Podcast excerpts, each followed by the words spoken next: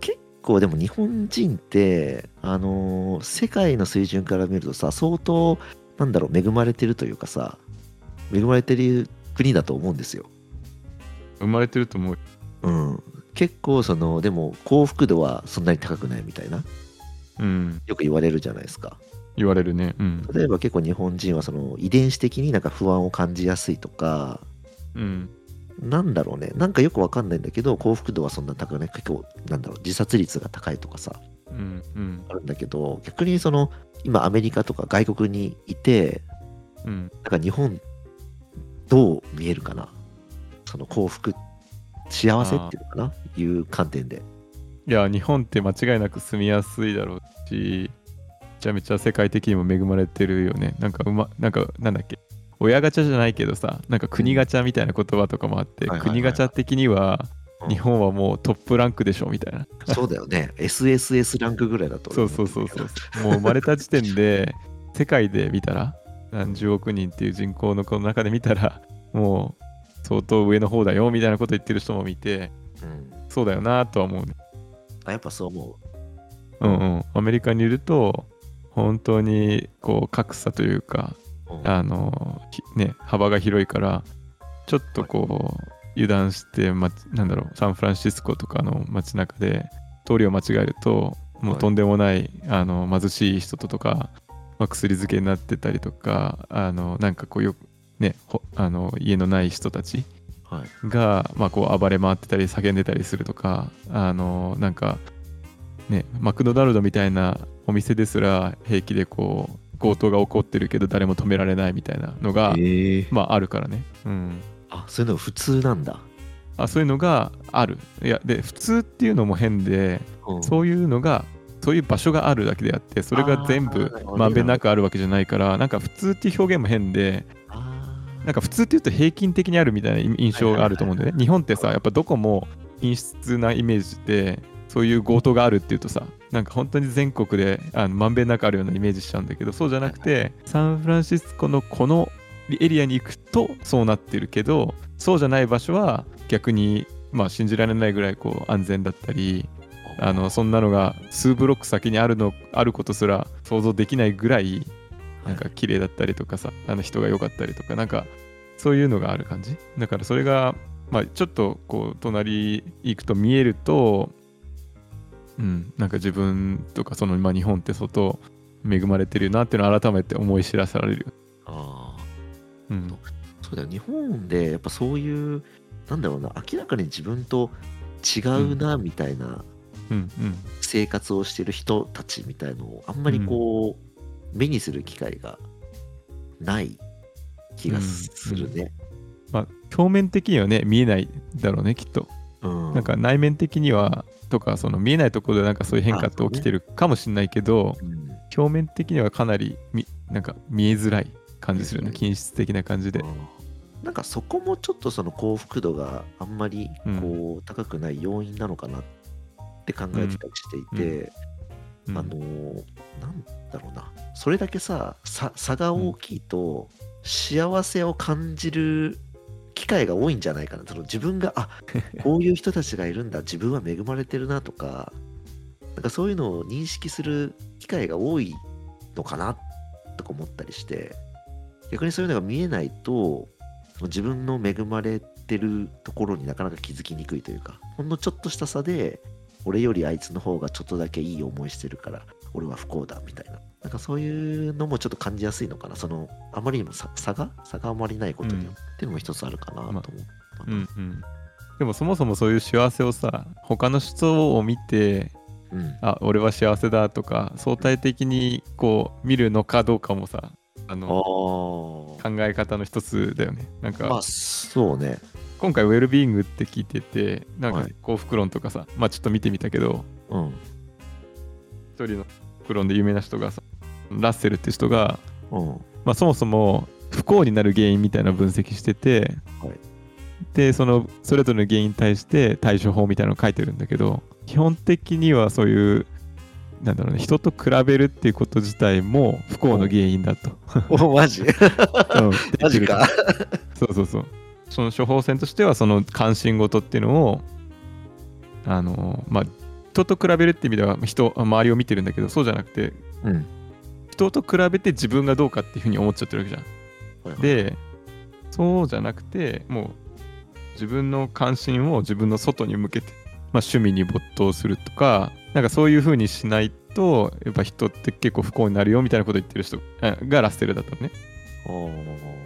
自分人と比べて自分はダメなやつだとか自分はあの特に価値がないって思うタイプとかもしくは逆に、いやあんな周りのやつよりは自分はすごい恵まれている天天才だとかさうん。権力があるとか強いとか、っていう風にこうナルシストタイプになる人なんかだから自分は尊敬されるべきだと思っちゃうのがまあ極端な例だけど人をさタイプに分けると。でなんかその人たちはこうになりがちだと。だからまあなんか話を戻すと、うん、俺も最初ねアメリカに来た時になんかそういうふうに思った節はあって確かに。なんか、こんなに大変な人がいるっていうのを目の前で見るっていこう見ると身が引き締まるみたいな、そうね。あのっていうのはあったんだけどそれが幸福につながってるかとか、まあ、それが自分だけじゃなくて集団として幸福につながってるのかどうかはちょっと分かんない。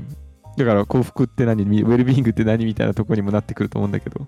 はいはいはい。確かにウェルビーイングって言って、あいつより俺の方が恵まれてるからって思うのは、なんかちょっとウェルビーイングとは違うよな。じゃないよね 多分。ね。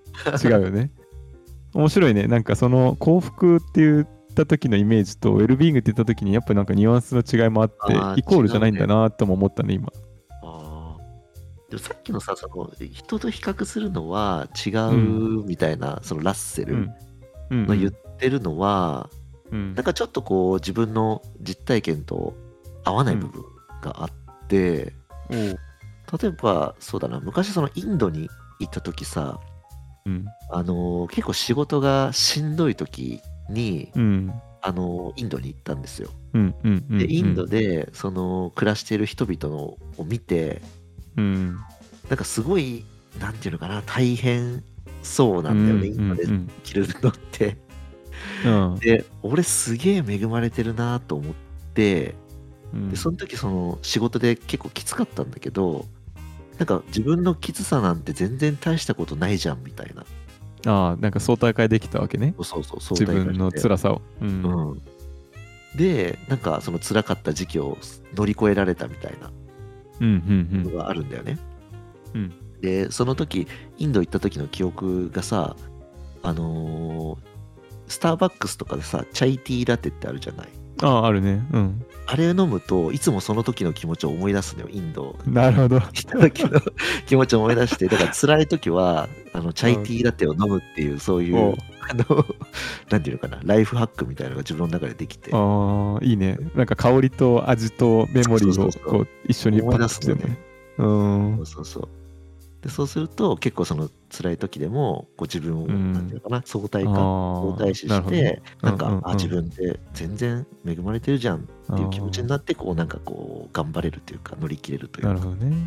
じゃあなんか一言で比較といってもまあなんかそこの中にいい比較と悪い比較じゃないけどなんか違う種類がありそうだっていうことかな。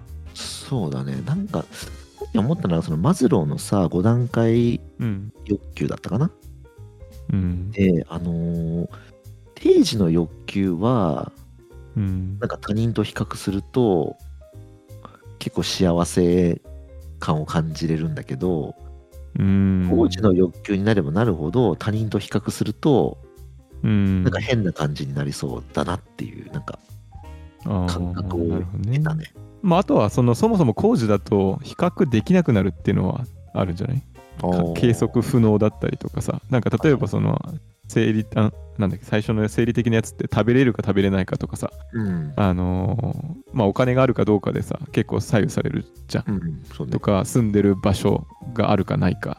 はい。とか着てるものがあるかないかみたいな。あるかないか。もしくは量があるかないか。あの多いか少ないかっていうふうにうん。測れる。とか安全もさ一応犯罪率が高いとか犯罪そういう危険な目に遭う率みたいなのをさまあ体感値みたいなのがあるじゃん多分うん。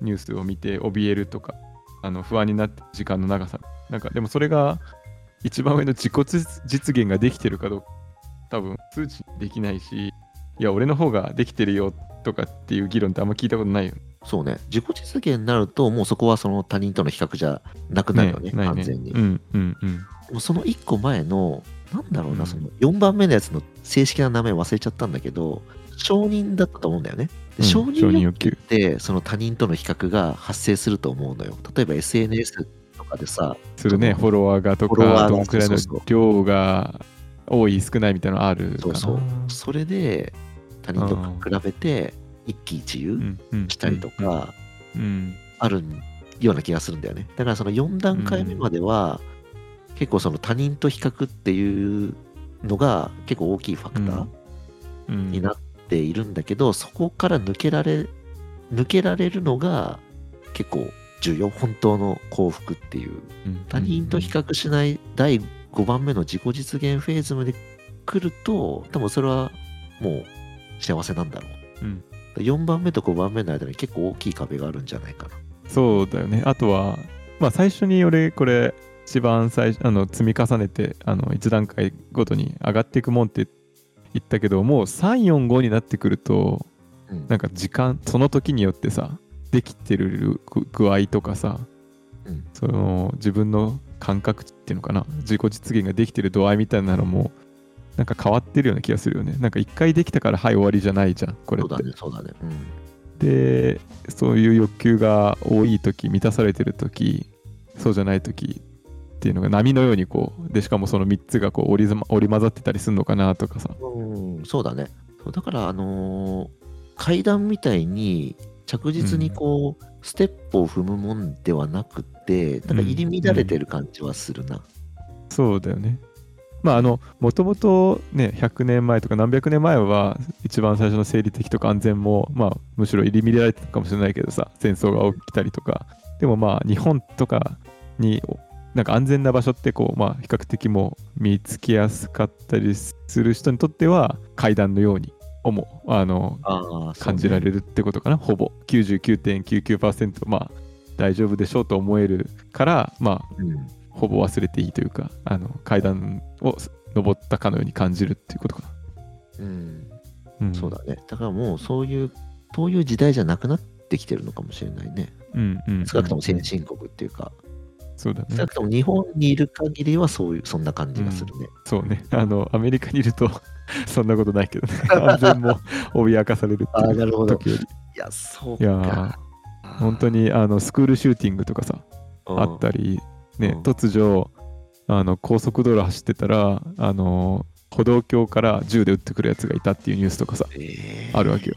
俺らも普通に通ったことあるようなところうん。とかあの動物園行く時にちょっと遠出したりするとああそこ通るよなみたいなところで事件が起きたりとかさうん。あのするから、まあ、日本の確率日本のなんか安全率が99.99%だったとしたらアメリカは今の僕が住んでるあのとこで僕の行動範囲だと、うんはい。95%に下がったりとかするんじゃないかなとか思うけどね。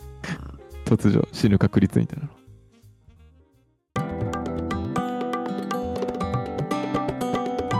次回へ続く。